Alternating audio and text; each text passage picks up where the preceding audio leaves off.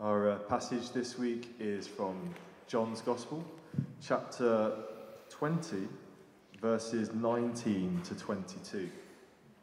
So that's John 20, 19 to 22. On the evening of that day, the first day of the week, the doors being locked where the disciples were for fear of the Jews, Jesus came and stood among them and said to them, Peace be with you. When he had said this, he showed them his hands and his side. Then the disciples were glad when they saw the Lord. Jesus said to them again, Peace be with you. As the Father has sent me, even so I am sending you. And when he had said this, he breathed on them and said to them, Receive the Holy Spirit. These are the words of the Lord. Thanks be to God.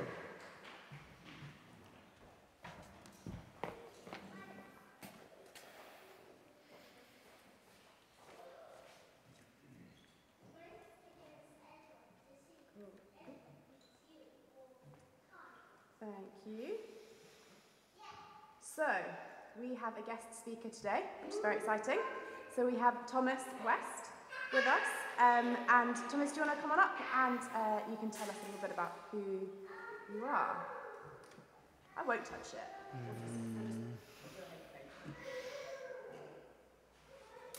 Hi, Tom. Thomas. Um, it's great to have you with us. Thank you so much for being here. Um, could you just tell us a little bit about who you are, um, how you know Charlie or, and St Andrews, and what you're doing in London? It, it's, it's really great to, to, to be with all of you this morning.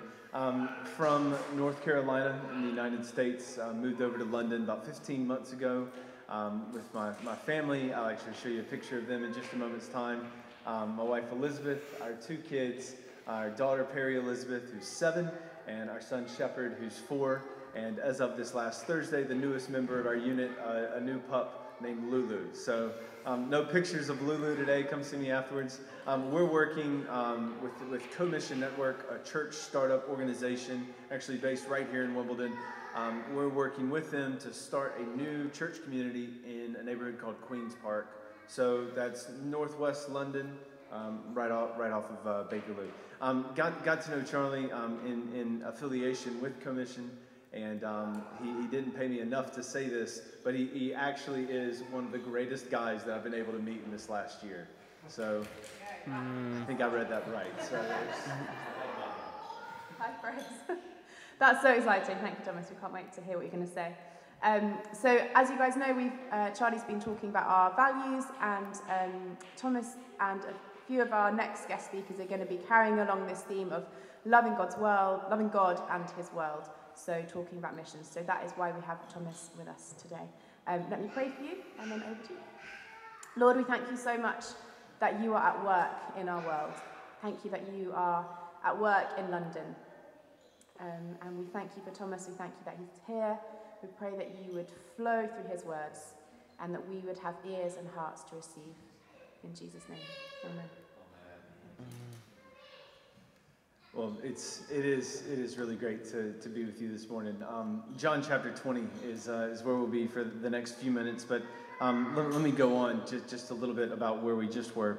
Um, when we're getting organized up in Queens Park, trying to figure out how to um, start this new church community, we've been doing some outreach in the neighborhood, trying to trying to get to know some folks. And it was actually this past Christmas um, we were putting on a carol service and I, one of the first things out of my mouth right here, I want to say thank you to you. Thank you, St. Andrews Wimbledon, because you actually sent a few people from this congregation up to Queen's Park to spend a Saturday in December helping our little operation just try to put one foot in front of another. So, so Pete, a few others came out.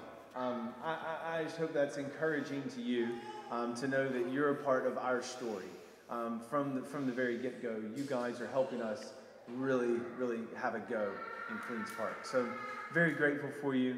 Um, genuinely grateful for, for your pastor, for your vicar, um, and Charlie. Um, I'm very thankful for you and the work that's going on in this church. and uh, genuinely getting to hear some stories about what's happening around Wimbledon through you is incredibly encouraging to me as, uh, as, as, we're just settling in to Queen's Park. So, uh, the name of the church is Redeemer Queen's Park, and hopefully uh, we'll find ways to, to know and love each other and work together over the years. I want to share with you a few words today on this, on this theme from um, the Gospel of John, from the words of Jesus I am sending you. I am sending you.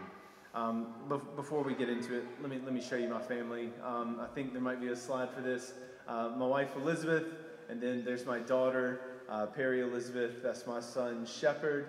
Um, again, Perry's seven. She's uh, back in school tomorrow morning. Um, Shepherd is desperate to be around his mates again. This is us back in uh, Raleigh, North Carolina, um, where we're from um, this, this past summer. No, we didn't just go to a water park. It actually rained at an outdoor wedding that I was officiating, and this is the aftermath of that. But um, love, love my family. Um, we're, we're all very happy to be settling in in London. Well, I guess one of the reasons why we're in London is the text that we're going to have a look at right here for, for just a few minutes together. Um, I want to talk with you for just a few minutes here about the mission of God. The mission of God. And I, I know that that probably lands differently with us around the room this morning. The mission of God. Well, if we don't know God too well, we might be a little suspicious about what that mission is and what is He really up to and what's His agenda, right? The mission of God, um, I think, necessarily implies there is also a mission for God's church, a mission for anyone that belongs to this God. Um, Christopher Wright, um, a theologian based right here in London, um, there, there's a slide for this one as well. He, he said, It's not so much that God has a mission for his church, but that God has a church for his mission. I find that really interesting. It's not so much that God has a mission for his church to get busy with, but it's that God has a mission and he creates a church to come along and to join him in that mission. Well, that then would mean that you and I, we have a mission, we have a job, we have a task given to us by God. But even that might land differently with us. I have a mission. I'm going to carry out a mission in, in Wimbledon. I have a mission in London. According to, according to God, we do. But look, I've, I've, sat around when someone tries to, you know, share about God's mission and what God is up to and how we ought to be joining God and what God is up to. And if I could be honest with you, I've, I've left a few of those encounters pretty burdened. Not feeling empowered, not feeling encouraged to be a part of what God's doing, but honestly feeling pretty heavy. Feel, feeling a sense of guilt that there's a world in need and depends on us, so to speak. And if you leave here today with that, then this really didn't go according to plan. Okay? Um, Antoine de Saint Exupéry says if you want to build a ship, don't drum people up to collect wood and assign them tasks and work. Rather, if you want to build a ship, a boat, if you want to build a ship, teach people to long for the immensity of the high seas. And so it is with the ways of God the worst thing we can do is to get around each other over these next couple of weeks and just really try to drum each other up. Assign tasks and responsibilities. That won't cut it, that won't satisfy our hearts, and that really won't make much of a difference in the world. No, I think the thing we can, we can be about for these next couple of weeks, the thing that's going to be safest and most encouraging for everyone, is if we can come together and if we can think about the immensity of God's heart. Oh, the high seas of His grace and what He wants to do in the world, indeed, what He is doing in the world. So let's just try to get our eyes on Jesus, huh? For just a few minutes here, let's just try to consider Him and see what He would have for us. So let's put our eyes on Jesus. John chapter 20, um, the text was just so kindly read for us here. In John 20, I think we see Jesus doing four different things. I see, think we see Jesus meeting us where we are. He met these people where they were, and he meets us where we are as well. I think we see Jesus showing us the future. Jesus showed these initial disciples the future, but I think he wants to show us the future as well. Jesus sends us into the world. He commissioned these people that he spoke with, and he commissions us today. And finally, Jesus gives us everything we need. Not something to where it's like, man, I'm so grateful for this salvation by grace. Now let me go work really, really hard for God. We go with Him. And He's our daily supply for every need. The context is uh, pretty clear. Um, in case, in case you need r- reminding, um, Jesus shows up three days after his execution.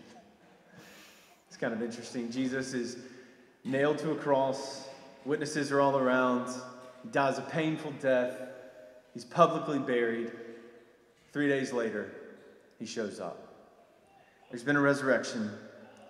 And let me just share with you a few things that I can see here that I hope will be really, really encouraging to you, St. Andrew's Woodbury. The first thing is this from verse 19 Jesus meets us where we are. Jesus meets us where we are. You see this right in, right in verse 19. The followers of Jesus were hiding. Now, these people, they, they feared the spiritual and political leaders of the day. They were literally ducking for cover. Their reasons were understandable because they misunderstood Jesus. Following Jesus around, they believed themselves to be marching in a new political campaign. Oh, haven't you heard? They had the new prime minister.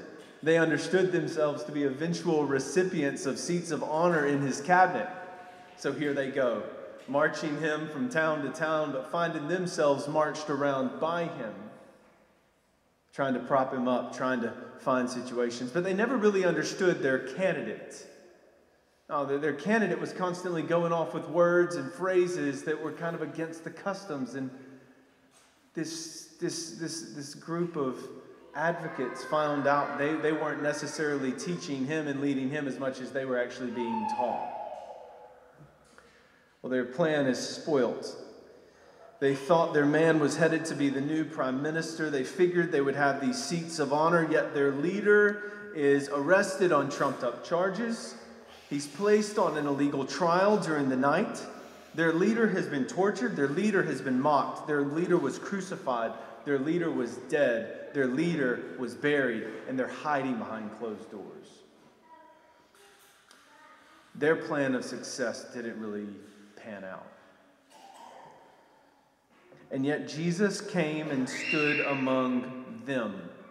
Not a better group of people, not a group of people that actually had his identity sorted. No, Jesus comes and stands among them and he says a word Peace be with you.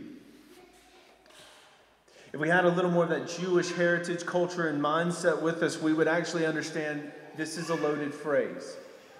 He's not just coming up with a new trendy idea at this point, he's going back to something that's really, really old. We would hear that word shalom. We would be reminded of that word from Genesis chapter 1 and Genesis chapter 2, and it was good, and it was good, and it was good. We would hear from this resurrected Jesus who shows up while we're hiding in a locked door. Peace be with you. That universal flourishing be with you. That wholeness be with you. Not necessarily the absence of war, but the presence of rest and perfection be with you. First thing out of his mouth Peace be with you.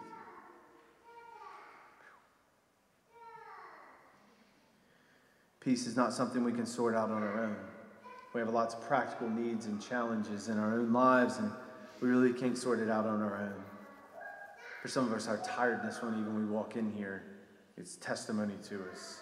Shalom is something that must be given by Jesus, and here it is on free offer for us all. Peace be with you.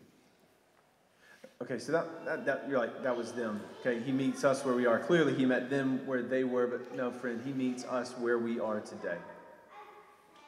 We might not be hiding behind locked doors for fear of the Jews, but some of us are living lives of hiding. Oh, I confess to you, I am so prone to live li- a life of hiding. Hiding from coworkers, hiding from peers, hiding from family members, hiding from neighbors. Put your eyes on Jesus. See the resurrected Savior, Jesus Christ, coming and meeting people where they are. And Jesus wants to meet us where we are, with our own hesitations, with our own doubts, with our own fears, with our own reservations about Him. He meets us where we are. And He came and He stood among them. How beautiful. Notice what happens next, verse 20. Jesus shows us the future. Shows us the future. It's what you see happening in verse 20. Participating in the mission of God only makes sense if we're first convinced with where this whole thing is headed in the end. And it's so significant that before Jesus sends these people out to do anything in the world, he gives them a picture of what the new world is going to be. And you're looking at verse 20, it's like, I'm, I'm looking for it, but like, where, where is it? After he said this, he showed them his hands and his side.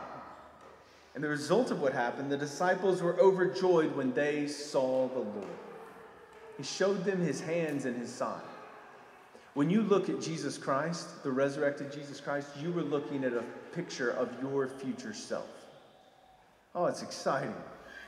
The very things about this life and this world that were meant to put you down and were meant to undo you are actually going to be your glory in the end. Getting to see his his scars, getting to see the very thing that last time they saw those scars, it unraveled their world. But this time, seeing his scars, it brings their whole universe together. He shows them the future. He shows them that this world is not about getting all we can, canning all we get, and just sitting on the can. He shows us that this world is headed to a real, physical, concrete existence in the future. You, got, you just got to follow him. You, you know mission is coming, but you just got to go with him where he is. It's like this is the most important thing. We won't get the next thing until we can get this thing. So, just observe, he's physical. This is a physical Savior. He shows us physical hands, physical feet, and physical scars, and the such.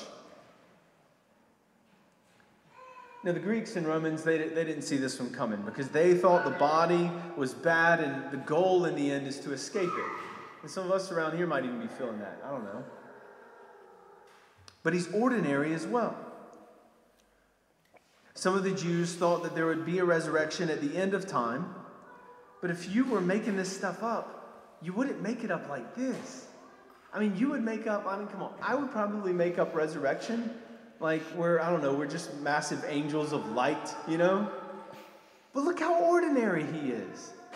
You read the other like biographical accounts in the Gospels, he eats fish, he goes for walks, he knows how to operate a barbecue. I mean, come on. He's ordinary. Like Charlie.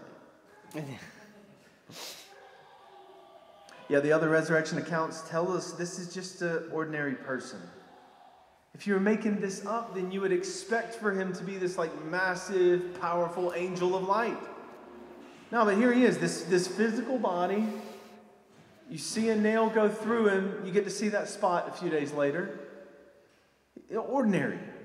Like fish and bread and barbecues and walks, ordinary. Conversations, ordinary, and yet supernatural. He could walk clear through a wall somehow. He comes into locked doors. And this is where it's headed. It's going to be ordinary, it's going to be real, it's going to be concrete, right?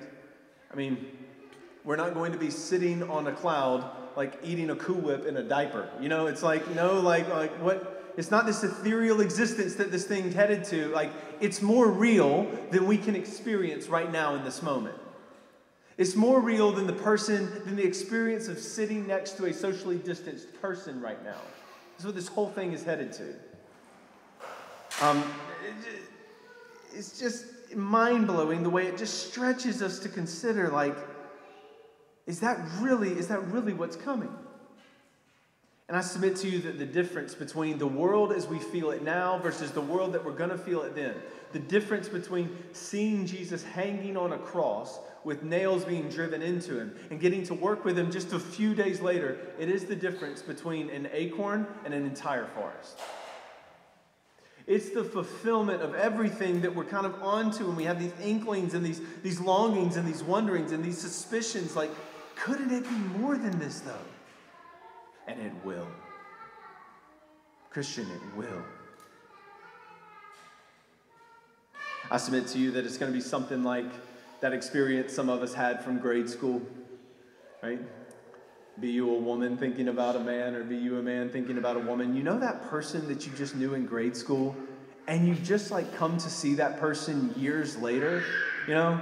I mean, like, okay, like a guy sees a girl from grade school. I mean, grade school is kind of, yeah, you know, and then like later on in life, you know, you're kind of out at the park, and you're like, is that you? grown and become this like entirely different creature than that grade school self? It's like, yeah, it is. wow. You know? Or you think about the kid, you know, like he was never good at athletics.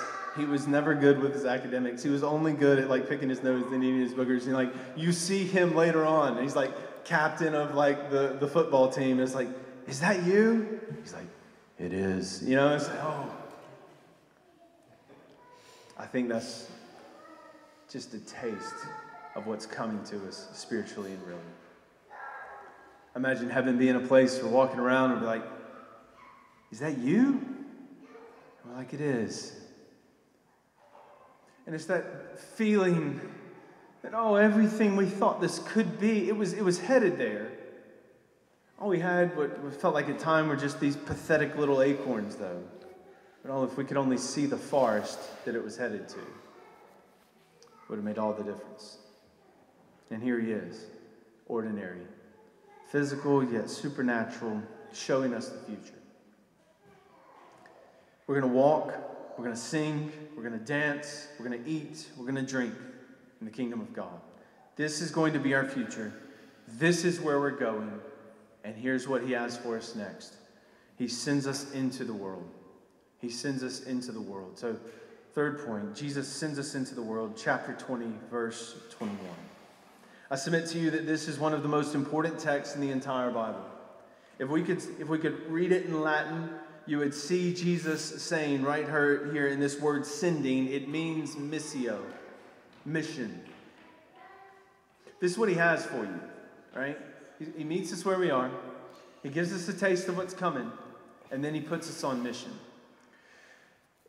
The thought that mission is just something that a few more fanatical or, you know, excited Christians just kind of get turned up for, um, that, that just has nothing, that's like no biblical basis like for such thoughts.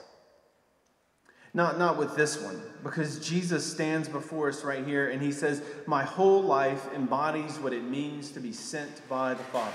Or, if you wanted to hear more of the Latin paraphrase, my entire existence is what it means to be on a mission from the Father. So then he looks at the people that he meets right where they are, and he says, And I'm sending you in the same way. He says, This is what I'm all about. I embody what it is to be a sent one from the Father. I embody what it is to be on a missio from the Father. And now you, well, you're coming in as well. It's not really an invitation. It's not really like, hey, if you could ever get turned up for something like this. He just tells people this is where it is and these are going to be the terms. I am the sent one, and now I send you to be sent ones for me and the Father as well. Now, this mission is a dangerous rescue operation to save and restore all that's damaged by sin. Everything that Jesus was about is now the new confines for what this mission is going to be about. So you just think, well, Jesus said forgiveness of sins will be preached to all nations. Yep. And that's what we're going to follow Jesus in now. Well, Jesus also said everything in the prophets has been fulfilled through me. Yep. And all of the seeking justice and mercy and walking humbly with our God, now that's going to be us too. It's not primarily evangelism, it's not primarily social action, it's the whole lot. The entire life and witness of Jesus. He folds us in and he essentially says, I'm headed up to the Father. I'm going to give you the power source. You finish what I started. In London, we carry out what he started in Wimbledon, we carry out what he started. This is his idea. He's not coming back to say, man, you guys couldn't cut it. I guess I'll have to carry it. No, he gives us his spirit and he departs. And it's with us. It's with us. How's, how's Wimbledon going to get sorted? Here we are. At least according to Jesus.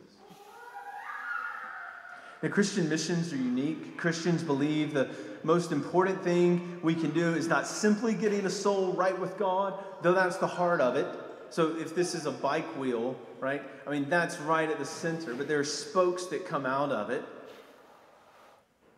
It's radically holistic. Um, Vinoth Ramachandra is, uh, is a guy who holds a, a, a, a BS and a PhD in um, nuclear engineering from University of London. He lives in Colombo, Sri Lanka, and uh, Ramachandra is a, a, wonderful person. He's this Anglican lay theologian. Um, again, like nuclear engineer, hello? Like that guy's kind of smart and um, he, he, he, writes a lot of just incredible like books and works just to help christians think about like how practical the mission of god is in the world he says it better than i ever will. Christian salvation lies not in an escape from this world but in a transformation of this world. You wonder what our mission is about? Our mission is not one of escape. Our mission is one of transformation. You will not find hope for this physical world in any other religious system or philosophy because the biblical vision is unique. And that is why if someone says, Surely there is salvation in other faiths, Ramachandra says to them, What salvation are you talking about? Not this kind of salvation. No faith holds out a promise of eternal salvation for the world like the cross and the resurrection of Jesus do. Some of you might have heard the name uh, Joni Eareckson. Joni Eareckson Tada a quadriplegic and a Christian. And thinking on the debate, do you think there's salvation in the other religions of the world? She would commonly say, well, there's not this kind of salvation. There might be other fanciful promises of what life is going to be like with some God, but Christianity is the only religion that promises me a new spinal cord. Come on. Flesh and bone type stuff, people. And this is what Jesus invites us into. He meets us where we're at. He shows us where this thing is headed. And he sends us into it. And finally, fourthly, Jesus gives us everything we need. Now, lest this could feel like getting drummed up, lest this could feel like, oh, well, here, here we go. No, no, no. This is not an easy mission. This is not live for yourself stuff. This is a campaign of redeem and restore, okay? And there is going to be some heavy lifting. I mean, there's going to be some hard and tiring days, right? Oh, but our gracious Savior, He isn't going to let us get worn out in something that He's already won and He's already finished, okay? So Jesus gives us everything we need. Let me show you these three right here. Jesus gives us everything we need. Let me conclude with this Jesus gives us peace, He gives us power, and He gives us purpose.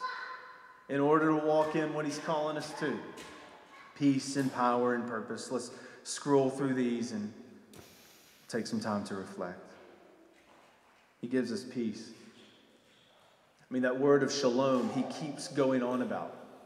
I mean, resurrected from the, dead, from the dead, and the first word out of his mouth is shalom. It's got to be significant. When the resurrected Jesus continues to say it, it must be very important. And he walks around just saying, Peace, peace, peace, peace.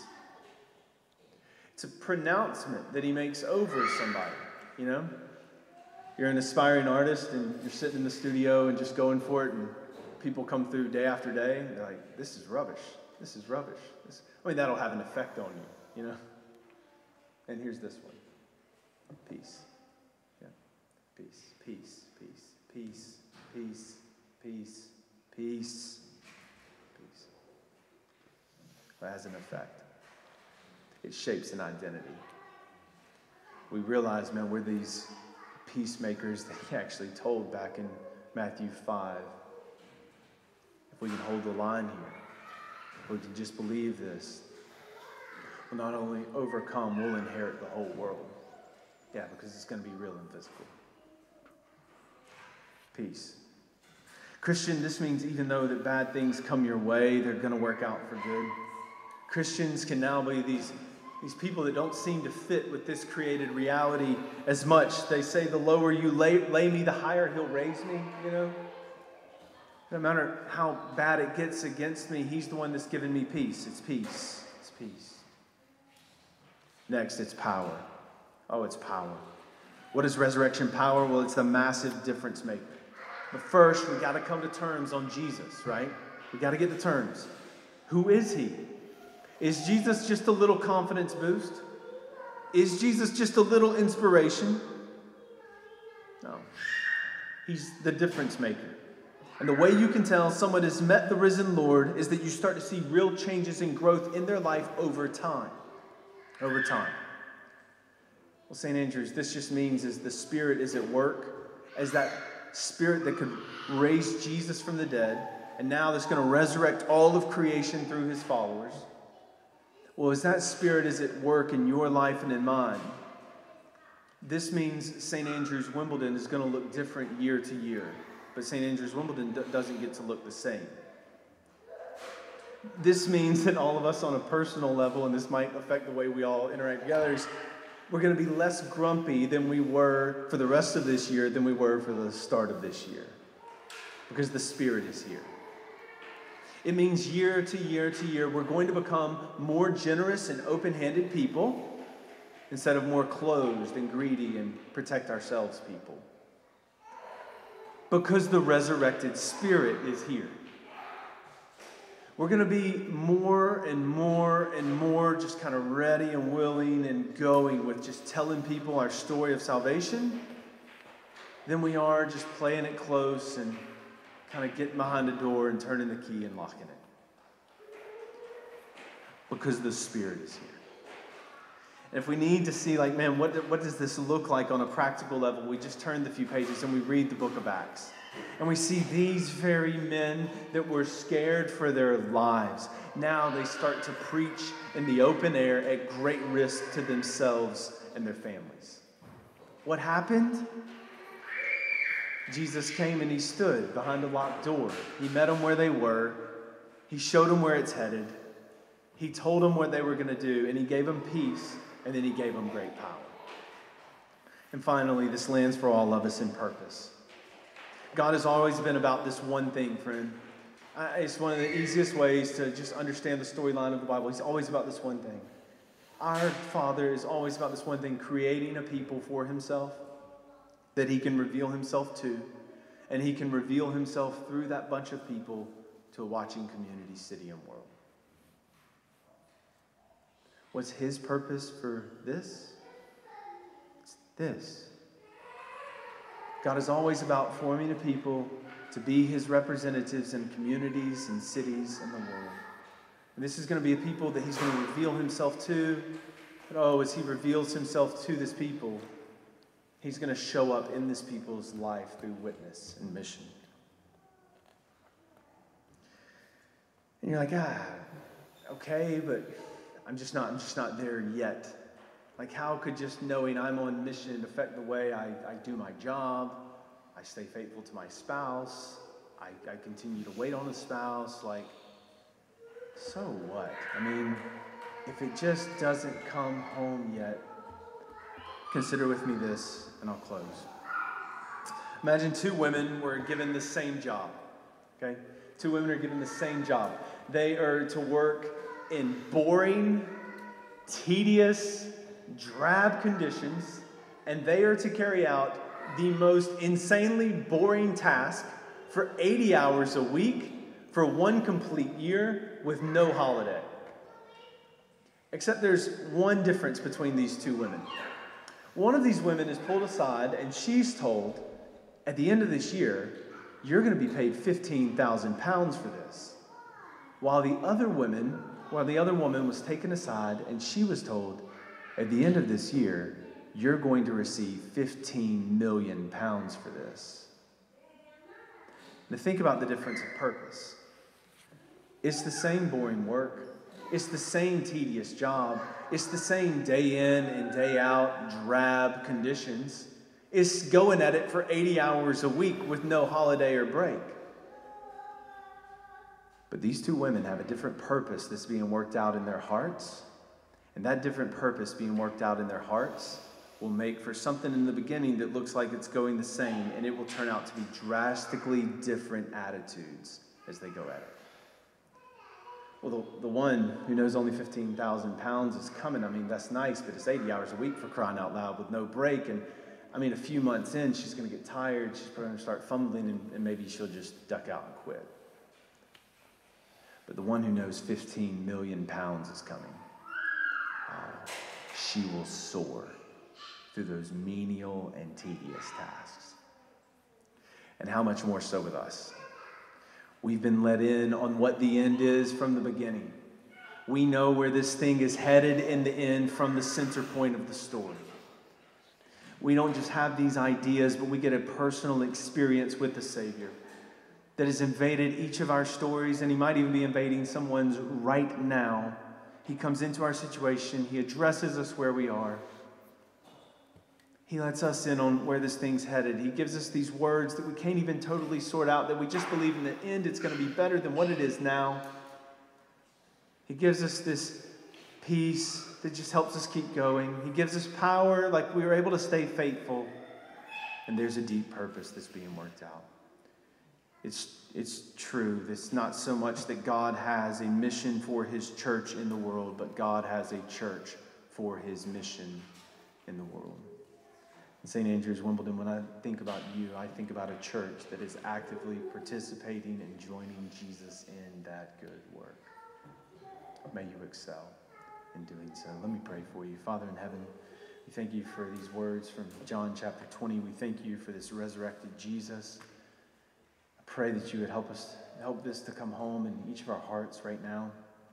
We know a relationship with you really depends on hearing you and trusting you and obeying you. So Father, would you help each of us to come home to whichever part of that we need right now? For those of us that just need to hear, would you help us to hear? Father, for those of us that you're, you're pressing right now, that we would just trust you, that we just have faith in you in a specific area or dynamic of our life, help us to have it. Father, for any specific ways that we need to obey you this day and this week, would you give it to us for your glory? Father, I bless you for this church. Uh, thank you for the thank you for the leadership in this church. Father, I thank you for the members that are here today. Father, we remember the brothers and sisters that can't even be with us now, but Father, I pray that you would do such a work in this community, your prized possession of St. Andrews Wimbledon. That Wimbledon and London, the country, and the region, and the world would look differently as your glory emanates from this place through person after person, going about their work, tuned into your great purpose. Use this church, God, for your glory. In Jesus' name, amen.